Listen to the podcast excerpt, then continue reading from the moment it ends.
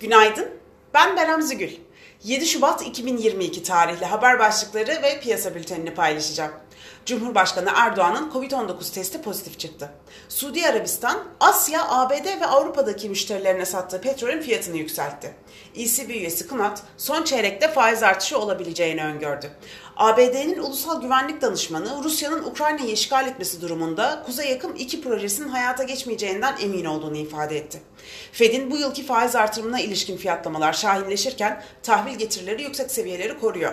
Piyasalar bu hafta ABD enflasyon verisini izleyecek.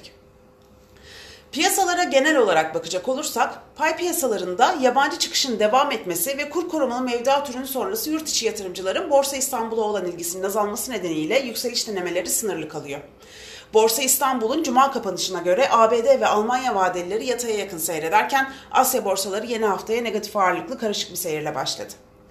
Teknik analiz verilerine bakacak olursak gün içinde 1930 ve altına gerileme tepki yükselişi için alım fırsatı, 1986-1994 aralığına tepki yükselişi ise trade amaçlı satış fırsatı olarak takip edilebilir.